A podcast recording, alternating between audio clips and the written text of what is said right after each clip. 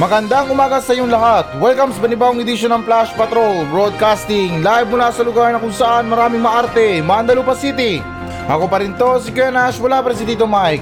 Ngayong araw ay May 27, 2022. At ngayon, para sa mga balita. Highlight sa debut press con ni Marcos Jr. Duterte bilang posibleng drug czar, 20 kilo na bigas aspiration at iba pa. Marcos nangako na hadlangan ng panghihimasok ng mga panlabas na kapangyarihan. Marcos Jr. nag-aanilangan pa rin sa pagtira sa bahay pangarap. Kampo ni Marcos sinabing hindi magkakaroon ng selective media policy pagkatapos makakuha ng eksklusibong access ang tatlong network. Winnie the Pooh, Blood and the Honey. Sinira ang pagkabata ng marami habang lumalabas online ang mga larawan na paparating na horror film.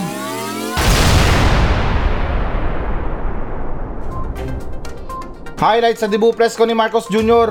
Duterte bilang posibleng drug czar, 20 kilo na bigas, aspiration at iba pa. So, okay guys, na alinsunod sa ulat ng Philstar na idinaos ni President-elect Ferdinand Marcos Jr. ang kanyang kauna-unahang press briefing noong May 26, isang araw matapos siyang iproklama bilang ikalabing pitong chief executive ng bansa. At dagdag pa rito na ang press briefing ay pinangunahan ni Trixie Cruz Angeles, ang bagong taping press secretary ni Marcos Jr.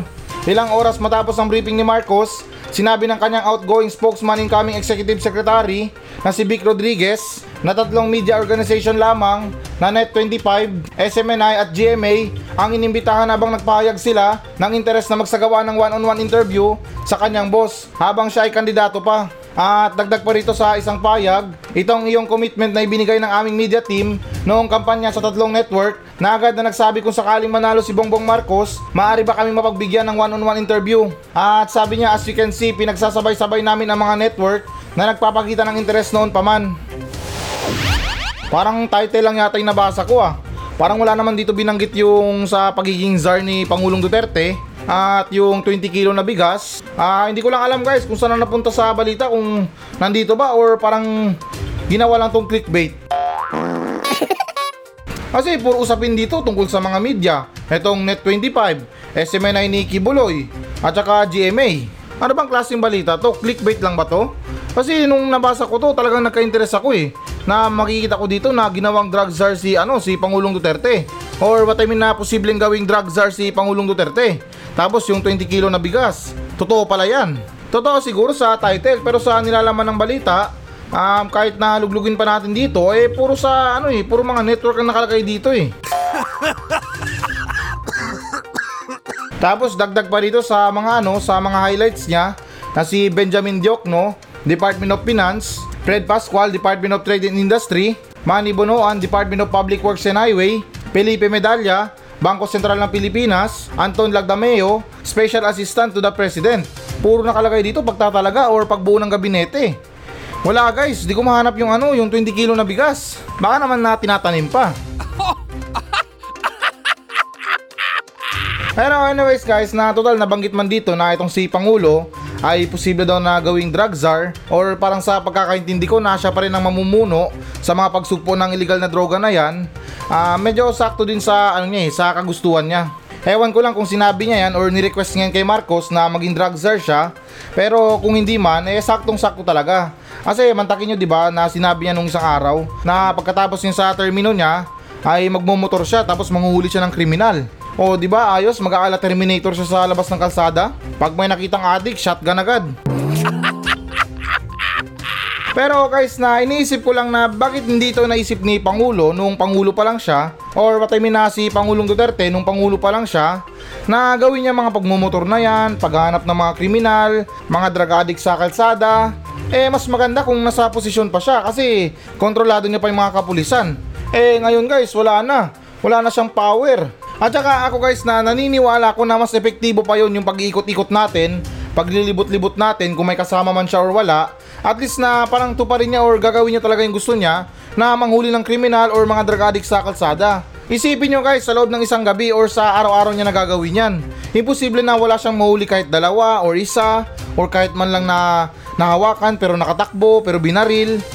Imposible yan guys kasi syempre sa mga ganyang paglilibot eh talagang posible yan. Kaya hindi ko lang maintindihan kung bakit na kailangan niya pang matapos yung termino niya at saka pa siya magmotor-motor dyan sa labas ng kalsada, ah, mahamog pa, baka sipunin siya.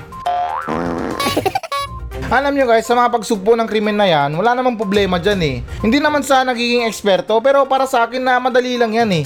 Police visibility lang kailangan natin dyan. Hindi naman sa sinasabi na wala talagang pulis sa mga kalsada, pero syempre na kailangan talaga nating tutukan ang pagkakaroon ng police visibility sa mga pampublikong lugar.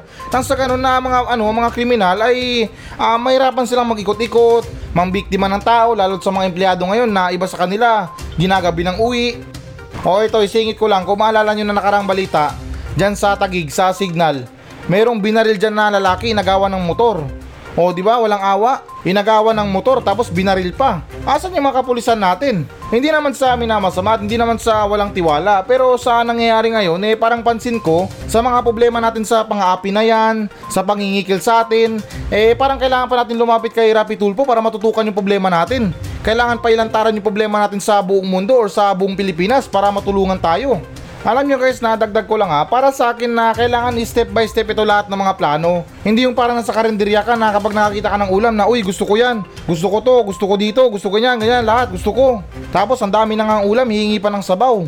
Yung maganda kasi dito guys, na aralin talaga natin lahat ng mga pangunahing problema.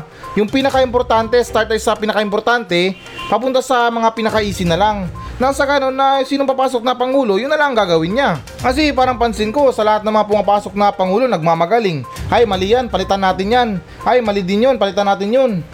So sira yung plano. Imbis na ipagpatuloy mga plano na nagawa dati or ginagawa dati, wala na, sinisira dahil gusto niya siya matalino. Kaya yun lang ang opinion ko guys sa mga plano ng mga presidente.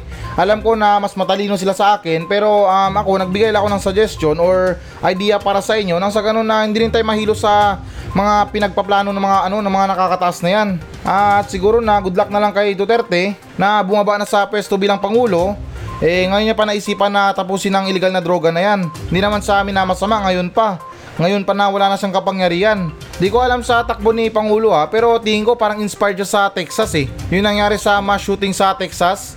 Nakakalungkot yun guys, yung ultimo bata. Walang kamuang-muang, kinitilang buhay. Pero mukhang exciting yata yun kung para sa adik yung gagawin ni Pangulo. Mantakin nyo na parang pelikula lang to na zombie. Kung sino makita, barilin. At saka guys na ito ha, hindi naman sa pinagdidiinan. Maganda sa maganda yung plano niya. Pero ako, maniniwala ba kayo? Or what I mean na para sa inyo ba? Na maniniwala ba kayo na may oras pa si Pangulo na makipaghabulan dyan para arestuin? Wala na sigurong oras yan guys na kung talagang maabutan na ano na bumabatak talagang barilin na. At saka although na magulo guys na pero alam naman natin guys na dito sa Pilipinas ay talamak pa rin yung ano yung droga or yung mga bentahan ng droga na yan lalo't sa mga gumagamit ng illegal na droga lantaran pa rin at gumagawa ng masama um, suggest ko lang kay Pangulo sa sinabi niya na magmumotor siya sa labas para manghuli ng kriminal at tingin ko parang hindi kaya ng motor dapat yung dali niya school bus Sunod naman tayo na balita. Marcos nangako na hadlangan ng panghihimasok ng mga panlabas na kapangyarihan. So, okay guys, na alinsunod sa ulat ng Rappler na nangako si Philippine President-elect Ferdinand Marcos noong Webes, May 26 na pipigilan ng anumang panghihimasok ng dayuhan sa pamamalakad ng kanyang bansa at ipagtanggol ang soberanong teritoryo at paninindigan ang anumang panghihimasok ng China sa South China Sea. Sa kanyang pinakamalakas na komento tungkol sa kung paano niya harapin ang mga ugnayan sa China, sinabi ni Marcos na uupo ngayong Hunyo na lalabanan niya ang mga hamon mula sa Beijing at mananatili sa desisyon noong 2016 ng isang international na korte na arbitrasyon na nilinaw ang mga karapatan sa ekonomiya ng Pilipinas. At dagdag pa rito sa isang payag, walang wiggle room doon. Ang ating soberanya ay sarado. We will not compromise it in any way. Hay, nako, mukhang medyo mahirap to para sa akin eh. Ah, madali lang sabihin pero mahirap eh kasi marami tayong mga utang na loob or utang sa ibang bansa na parang mahirap na makipag-deal kahit na ipaglaban pa natin na atin yan. Kasi isipin mo guys ha, na parang ano eh, parang hindi naman sa sinasabi na sinanla talaga ha. Um, tunog kasi na parang meron tayong sinanla sa ibang bansa na pagkatagal-tagal na hindi pa natin nakuha na ngayon na parang mareremata na pero naninindigan pa rin tayo na atin yan. Hindi ko lang talaga maintindihan guys itong laban natin sa pagitan ng China at saka sa Pilipinas. Kasi mantakin mo guys ha, sa mga ibang deal, sa mga ibang pagtulungan, ay okay yung bansang China at Pilipinas. Pero pagdating sa West Philippine Sea, hindi ko alam kung magkaaway ba or talagang nag-aalitan. Sa mga pagtaboy sa mga mangingisda natin, sa mga pagtaboy sa Philippine Coast Guard, sa pagitan ng palitan ng salita sa radyo na umalis kayo dito, amin to, tapos ganun din sa kabila, na hindi ko na maintindihan kung ano bang pinag-uusapan pa nila dyan or ano pang deal nila dyan. At saka ito guys, nadagdag ko lang ha, nung nakaraang pandemya or nung pagputok ng pandemya, maswerte na tayo guys kasi kaibigan natin ng bansang China. Wala tayong anumang teknolohiya para gumawa ng bakuna, kaya isa tayo sa mga nalista na bibigyan ng donasyon para sa mga bakuna. Maswerte tayo guys kasi yung mga ibang bansa, ilang buwan pa nakatenga bago mabigyan ng ano ng mga bakuna. Or bago makabili ng mga bakuna. Sa bansang Russia wala rin problema kasi kaibigan natin yan. Huli na pumasok sa atin yung Pfizer na yan na nanggaling sa ano sa Europe. Kaya maswerte pa rin tayo guys or kumbaga meron tayong utang na loob sa bansang China, hindi naman sa amin na masama, eh talagang tanggapin natin na itong bansang China, pagdating na meron tayong problema, eh sila talagang naano natin, naaasahan natin. Although na parang merong tunog na mga kapalit dyan, pero syempre sa mga emergency natin, ay parang wala natin pakialam kung ano bang ipapalit natin or ano bang kapalit yan. Ang mahalaga makuha natin yung pera, makuha natin yung tulong mula sa kanila. Totoo yan guys, na minsan ganyan tayo, yung tipo na talagang emergency na, yung mga motor na pagkamahal-mahal na nabili natin, gusto natin ibenta ng mura para mabilisan yung pera. At saka may point naman si Bongbong Marcos kung totoo man itong sinasabi niya na hindi siya papayag na magkaroon pa ng ibang kapangyarihan dito mula sa ibang bansa or ano bang tawag dyan, yung mayroon pang ibang mamuno dito sa bansa natin na nanggaling sa ibang bansa kasi nga ang Pilipinas ay para sa mga Pilipino. Medyo maganda rin kasi guys kasi tiga ibang bansa. Marami tayong pwedeng matutunan sa kanila. Pero yung problema kasi guys na yung iniisip lang nila negosyo-negosyo. Puro negosyo na lang. Usapin pang mayaman lang palagi. Paano naman yung mga buhay ng mga mahihirap? Parang nababaliwala na tayo. Kaya yung utak ng presidente natin or yung mga namumuno sa bansa natin ay nalilis na kasi magkakaroon na sila ng interes sa mga ganyang usapin na pangmayaman, mga investment na yan. Kaya tayo mga mahihirap nga nga na. Alam niyo ba yung feeling guys na kapag kumain ka na tapos busog ka na, yung feeling mo sa kasama mo na hindi pa kumain, busog na rin siya? Kasi busog ka na eh. Tapos nang-imbita siya na kumain, tara kain tayo. Tapos sasagot ka na, hindi, busog pa ako. Tapos pag inimbita ka na, tara kain tayo. Tapos sasagot ka naman na, maya na lang tayo kumain, busog pa ako eh. May mga ganyang tao guys na pang sarili lang iniisip nila. Pero well na ganun pa man guys na sana gampanan to ni BBM na tinutukoy ni Andrew E na bagong muka, bagong Pilipinas, may prinsipyo at isang salita, kaibigan mo, kaibigan ko, nagsuntukan. Hindi, biro lang na si BBM na talagang gampanan niya yung pinangako niya sa ating mga Pilipino. At saka tingin ko lang na itong si BBM sa loob ng ilang taon na mula nung namatay yung tatay niya sa pamumuno sa Pilipinas, eh tingin ko lang na itong si BBM parang tigre lang to na gutom na gutom sa pagbabago. Na para bang pag-upo niya sa pwesto, sabay sabi agad ng it's showtime. It's showtime na words ha, hindi yung it's showtime ni Vice Ganda. At saka oo nga pala guys na parati ko na lang sa huli to na naalala um, yung about sa ano eh sa plano ni Pangulo Total, nabanggit ko naman kanina na sa unang topic natin na parang imposible na mangyari yon na manghuli siya ng mga kriminal. Ah, mas maganda dito na hindi naman sa amin na masama, suggest ko na lang, ah, sa West Philippine Sea na lang siya maglibot-libot. Baka sakali kasi na may mga Chinese na pagala-gala doon, eh dukutin niya na. Tapos maganda doon na ipunin natin lahat. Hanggang sa makakolekta tayo ng maraming Chinese ah, at singilin natin ang tubos ng West Philippine Sea. Sunod naman tayo na balita. Marcos Jr. nag-aalinlangan pa rin sa pagtira sa bahay pangarap. So, okay guys, na alinsunod sa ulat ng ABS-CBN News na inaalam pa kung titira si President-elect Ferdinand Bongbong Marcos Jr. at ang kanyang pamilya sa bahay pangarap sa Malacanang Park sinabi nitong Webes ng kanyang itinalagang press secretary. At ani ni incoming press secretary Trixie Cruz Angeles, wala pa tayong patakaran dyan. I think we will have to wait and see. Bakit naman na ayaw ni Marcos na tumira sa bahay pangarap? Eh halos lahat tayo merong pangarap na tumira sa bahay na pinapangarap natin. Ewan ko lang guys ha kung sinusubukan ni Marcos na maging low-key dito pero nakita ko yung bahay pangarap eh talagang pangarap na pangarap. Sa itsura pala ng bahay talagang mangangarap ka na magkaroon ng bahay na ganyan. Grabe talaga guys no? Sarap talaga ng buhay ng ano ng pagiging opisyal sa gobyerno. Isipin nyo lang guys ha, tayo mga maliliit na tao or mga mahihirap na Pilipino ang nagluklok sa kanila dyan, pinasarap ang buhay nila, tayo nagpapasahod sa kanila sa mga binabawas sa mga tax natin pero yung iba sa kanila nagawa pang magnakaw. Alam ko yun sa mga pinaghirapan nila na mga kampanya at saka sa mga trabaho nila na pagpapatupad ng mga batas. Pero iba pa rin yung guys yung mga ano eh, yung mga tiwalit dyan na nagnanakaw ng pondo or nangungupit ng pera. Sa ngayon guys na ilan sa atin na siguro hindi pa naiisip to or hindi man lang na sumasagi sa isipan nila to pero guys, na kung isipin talaga natin or talagang laliman natin yung isip natin sa mga ganyang klase na pinaggagawa nila, ay talagang napakasarap ng buhay nila. Isipin nyo sa mga katulad nila na may mga natapos lang. Hindi lang sila nakapagtapos ng pag-aaral guys, maging yung mga ilan dyan na hanggang ngayon na nagbabanat pa rin ng buto, bumubuhay ng dalawang pamilya, kaya hanggang ngayon na hirap na hirap pa rin. Samantalang sila na nakapagtapos ng kampanya, ayun, sarap buhay na.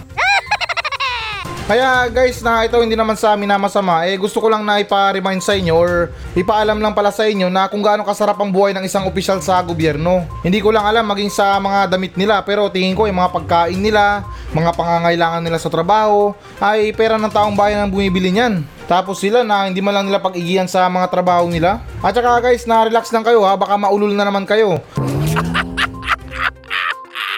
Wala akong binabanggit na pangalan dito pero sa nakita kong picture, eh ganito pala karanya ang buhay ng isang ano opisyal sa gobyerno. Pero ganun pa man guys na ito pag-usapan natin yung bahay pangarap na to. Um, ako guys na meron akong bahay pangarap eh. Ako yung bahay pangarap ko na gusto ko maliit lang. Tapos malapit sa ilog.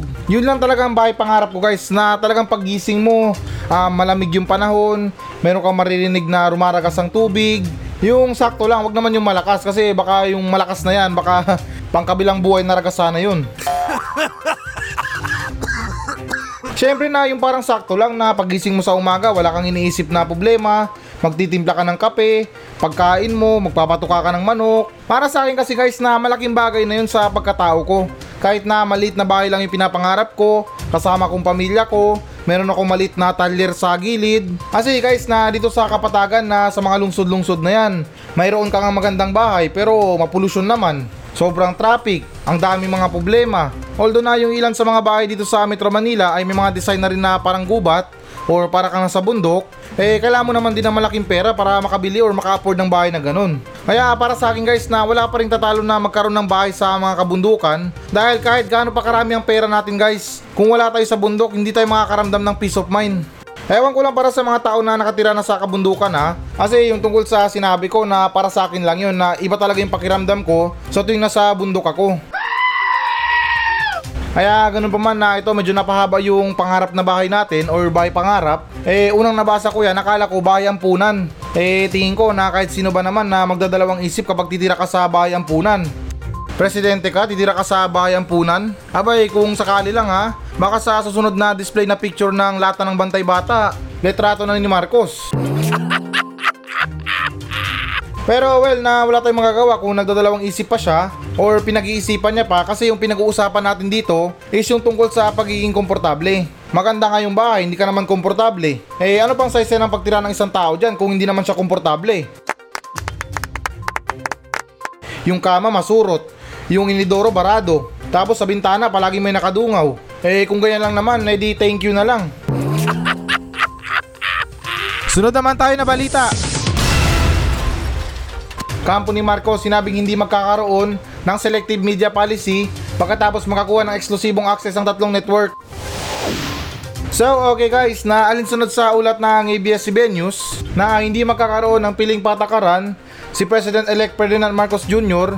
na magbubukod sa mga mahal na kaibigan mula sa media sa mga presidential briefing, sinabi ng kanyang kampo noong Webes, ilang oras matapos ang unang press conference ng incoming chief, executive pagkatapos ng proklamasyon, ay limitado sa tatlong network. At dagdag pa dito na ang press conference noong Webes ng umaga ay limitado sa mga namamahayag na umiling ng one-on-one na panayam kay Marcos sakaling manalo siya sa pagkapangulo. At sinabi ito ni Rodriguez sa isang hiwalay na press conference. Ang tanging dahilan kung bakit na nagpaunlak si President Marcos Jr. dahil ito yung media commitment na binigay ng aming media team, tatlong network noong kampanya. At nauna nang sinabi ng kampo ni Marcos sa mga mamahayag na isasara ang kanyang media center sa Mandaluyong sa May 26 ngunit kalaunan ay inanunsyo ang isang press conference ay live stream sa official Facebook page ng President-elect. Tanging mga reporter mula sa GMA, Net25 at SMNI ang naimbitahang pisikal na dumalo at magtanong sa press conference noong Webes ng umaga na kinumpirma ni Rodriguez. Um, okay guys, so nakakatawa isipin na itong balita na to ay nanggaling sa ABS-CBN News na hindi inimbitahan sa isang press conference ni Marcos. At hindi ko lang alam guys kung bakit na tatlo lang inimbitahan sa press conference niya. Kasi para sa akin eh dapat lahat yan eh. Lahat ng mga media, lahat ng mga ano ay pumunta or imbitahan niya. Sa mga TV natin, meron tayong mga problema dyan sa mga channel. Meron malinaw yung channel 7, meron malabo, tapos malinaw yung channel 3. O di ba na kailangan na lahat ng mga media ay imbitahan para lang sa ganun, ah, lahat din sa mga tao, lahat sa mga Pilipino ay makapakinig ng balita. Pero don't worry dyan sa mga may problema sa TV. Dahil meron tayong sagot dyan, Flash Patrol, kung hindi sa radyo, sa podcast. Pwedeng pwede kayong makinig ng balita mula sa Flash Patrol simula 9am hanggang 10pm. Hindi, biro lang na hanggang 10am. Pero well, ganun pa man na itong mga naimbitahan ni Marcos, itong tatlong network na to, ah medyo choosy rin pala si Marcos pagdating sa mga media ha. May pasabi-sabi pa na hindi magkakaroon ng selective media policy pero napaka-coincident naman kung itong tatlong media ang napili niya. SMNI kay Kibuloy, From Davao kaibigan ni Duterte, Net25 at GMA News. Ang dami natin pwedeng imbitahan dyan, pwede naman yung Rappler, ABS-CBN, TV5. Alam ko na may mga alitan sila sa mga nabanggit ko dyan or meron silang konting issue sa mga news site na yan. Pero para sa akin na importante yan na imbitahan sila nang sa ganun na magkaintindihan na sa mga problema at saka sa mga issue nila. Kasi tingin ko na yung iniisip ng kampo ni Marcos na ay pag yan ang inimbitahan natin panigurado. Sisirain niya ng balita natin, papalitan nila. Mas maganda kasi na imbitahan natin yung mga kaaway natin nang sa ganun na magkaintindihan na tayo. Na mali ang sinasabi nyo ganito, na ito yung ano ko, ito yung plano ko sa inyo, ito yung plano ko para sa mga Pilipino, magkabati na tayo. Para sa akin guys na dapat ganun kasi kung hindi natin bibigyan ng solusyon to, eh baka habang buhay na lang, ganito na lang tayo. Magsisiraan na lang tayo, mag-aaway na lang tayo. Hindi ko man masabi yung mga utak ng mga news site dyan or mga pinuno sa news site dyan. Pero tingin ko lang guys na hindi naman sila gagawa ng ikakasira ng isang tao kung hindi naman totoo. Bakit? Takot ba sila na ilantad yung katotohanan? Takot ba sila na malaman ng taong bayan yung totoong ugali nila? Ah, sa bagay, nakakaya naman sabihin or ilantaran na yung brief mo butas. Pero yun lang guys, na tingin ko na yung joke natin dito is nasa title na. Na yun na nga, na sinabi nila na hindi sila magkakaroon ng selective media policy, pero tatlong network lang ang pinayagan nila. At saka guys, na siguro bahala na sila kung saan sila komportable. Sa bagay, sa mga buhay natin, mas madaling kausapin or kumbinsihin ng mga demonyo. Kasi kung doon tayo sa katotohanan, para tayong nangungumpisal kay Father, na kailangan meron pang pagitan sa isa't isa para hindi makita yung mga muka. Pero uy, in fairness, uh, nakakashock sa GMA Network. Napansin ko sa mga kumakalat na memes nung ah, parang lumalamang si Marcos sa mga botohan. Eh hindi naman sa amin na masama yung mga itsura ng mga news anchor ng GMA parang Biyernes Santo. Winnie the Pooh, Blood and the Honey, sinira ang pagkabata ng marami habang lumalabas online ng mga larawan na paparating na horror film.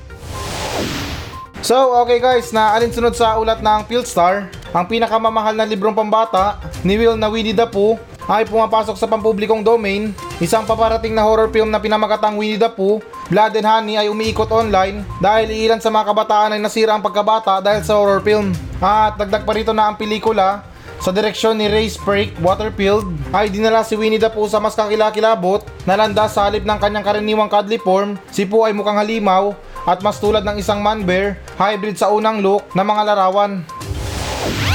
Um, okay guys, so nakita ko yung picture, ah talagang nakakatakot. Ah, talagang nakakasigurado ako na hindi magugustuhan ng mga kabataan itong mukha ni Winnie the Pooh sa isang ano horror film. Na sa mga walang ideya dyan sa itsura ni Winnie the Pooh sa horror film na to, ah pasintabi lang ha, parang pwede ko siyang halin tulad sa mukha ni Franklin Drilon. Seryoso guys, na ilong lang yung pinagkaiba. Kasi si Drilon mayroong natural na ilong. Ito naman to si Winnie the Pooh ay meron lang siyang parang spot na ilong or itim na ilong lang. Pero yung kulubot sa muka tapos yung smile niya at yung tuktok niya naman sa noo ay talagang medyo kahawig ni Franklin Drilon. Sorry sa explanation ko guys ha, pero yun lang talaga nakikita ko na itsura. At dagdag na rin sa horror film na to, ay parang medyo may mga weird na pinagkaiba or pinalitan sa tunay na karakter ni Winnie the Pooh sa horror film na to. Dahil nandito sa picture na to na nakita ko, etong si Winnie the Pooh ay naka 4 wheels. BMW pa. Medyo may dato nga, medyo mayaman yung dating nga.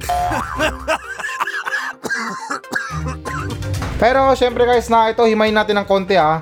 Um, alam ko naman na ilan sa atin dyan ay nalulungkot dahil sa pagbabago ng childhood memories nila tulad ni Winnie the Pooh. Pero tingin ko na rin guys na after na ipalabas ang palabas na to or itong movie ni Winnie the Pooh na to ay yung bentahan ng stop toys sa Winnie the Pooh ay hihina. Or what I mean na yung mga stop toys ni Winnie the Pooh ay hindi na gano'ng tatangkilikin ng ibang tao kasi syempre nakita nila yung itsura ni Winnie the Pooh na nakakatakot. Sa mga ganyan, syempre stop toys na nakatambak sa bahay, kundi sa sala, sa kwarto, ay minsan yung utak natin magulo, di ba? Or what I mean na medyo ano ba, medyo malikot. Kaya minsan na hindi natin maiwasan na yung itsura ni Winnie the Pooh or yung mga stop toys natin sa bahay ay mag-iiba yung itsura. Ako guys na to be honest lang ha, ito prangkahan tayo ha. Um, sa mga trauma-trauma na yan, meron akong trauma sa mga santo. Yung ano, yung mga rebulto ng Santo Niño, na yan, mga Nazareno na yan. Na ewan lang guys, na iba lang talaga yung pakiramdam ko kapag nandyan sila sa paligid ko. Pasensya na sa words guys ha, hindi ko lang masisi yung sarili ko kasi um, tingin ko lahat naman tayo eh, may kanya-kanyang mga trauma. Eh, di ko lang alam guys kung bakit na nagkataon sa mga rebulto or mga santo pa ako na merong trauma. Na dagdag ko lang na yung pakiramdam ko parang nakamasid sila sa akin.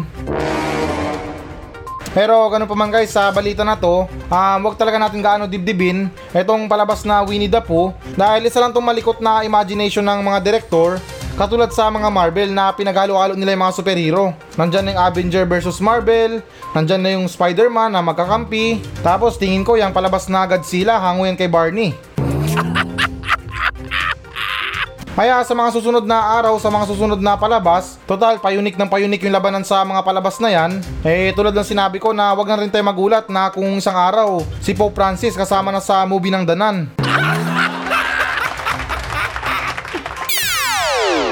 So, sa wakas guys, ito na ang pinakahihintay ko. Ayos na na pinakahihintay nyo pala. Magbabasa na tayo ng audience mail. Mula pa rin to sa mga nagmensahe sa atin sa Facebook page ng Flash Patrol. At ganun pa man guys na Happy Friday sa inyong lahat. Remind ko lang na huwag natin kalimutan na magdasal, magpasalamat sa Panginoon sa mga pangaraw-araw natin, at saka pagpasensyahan nyo na lang din yung mga kamalasan nyo sa mga pangaraw-araw. Kasi kahit papano na masasabi ko pa rin sa inyo, ay maswerte pa rin tayo dahil gumising pa rin tayo. At siya nga pala guys na ito gusto ko lang humingi ng pasensya sa inyo kung bakit na umuulan ng ano ng balita tungkol kay Marcos. Um, talagang ano eh, talagang padiin ng padiin yung mga balita kay Marcos kasi siya ng bagong Pilipinas. Ayos din na bagong Pilipinas, bagong Pangulo ng Pilipinas. Kaya para sa mga susunod na episode natin, um, expect nyo na yung mga balita tungkol ulit kay Marcos. Uh, at sa kalagitnaan ng pagiginig nyo, eh huwag nyo naman sana masamain yung mga sinasabi ko. Good vibes lang tayo guys, kalmahan nyo lang, baka ano kayo, atakihin kayo sa puso. Kaya ganun pa man na ito, proceed tayo sa audience mail natin. At yung unang nagmensahe sa atin ay nagmula kay Jennifer Suarez. Ito yung sinabi niya, Good morning po Kuya Nash. Tanong ko lang po, ikakalungkot ba ng freezer kung mas magaling pa ako magpatigas? Ah, okay, so depende yan kung gaano kalakas yung priyon mo. Ay, teka lang miss, parang iba yata yung ibig mo sabihin ah. Ah, alam ko na, yung pampatigas, yung ano. Ah, ikaw talaga. Ba't naman ngayon ka lang nagbensahe? Kasi ilang araw na akong namumblema sa mga pag-stock ng karne dito sa radio station. Ikaw lang palang solusyon. Ah, Maring Jennifer, PM mo ko ulit ha. Kasi alam mo na na kailangan natin pag-usapan yung presyo. kung magkano yung singil mo sa pagpapatigas ng karne. Ah, don't worry na Maring Jennifer. Ah, itong karne ng Mandalupa, hindi to tulad ng ibang karne na botcha. Yung ikinaganda lang sa Mandalupa na pinamumunuan ni Mayor Cookie ay yung mga karne madaling tumigas.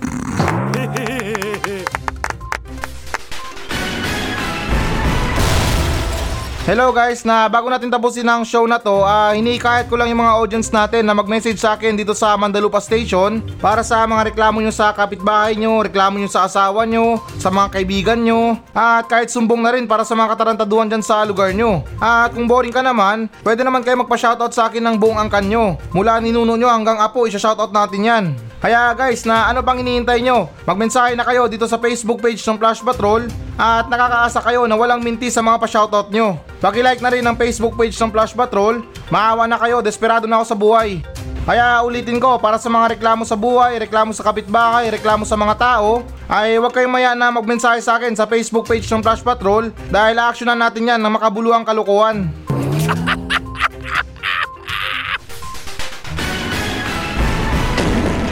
So yan muna mga balita ng Flash Patrol sa araw na to. Maraming salamat sa pakikinig. Ako pa rin to, si Kuya Nash at maraming salamat ulit. Wala pa rin si Tito Mike. Masayang masaya ako at goodbye!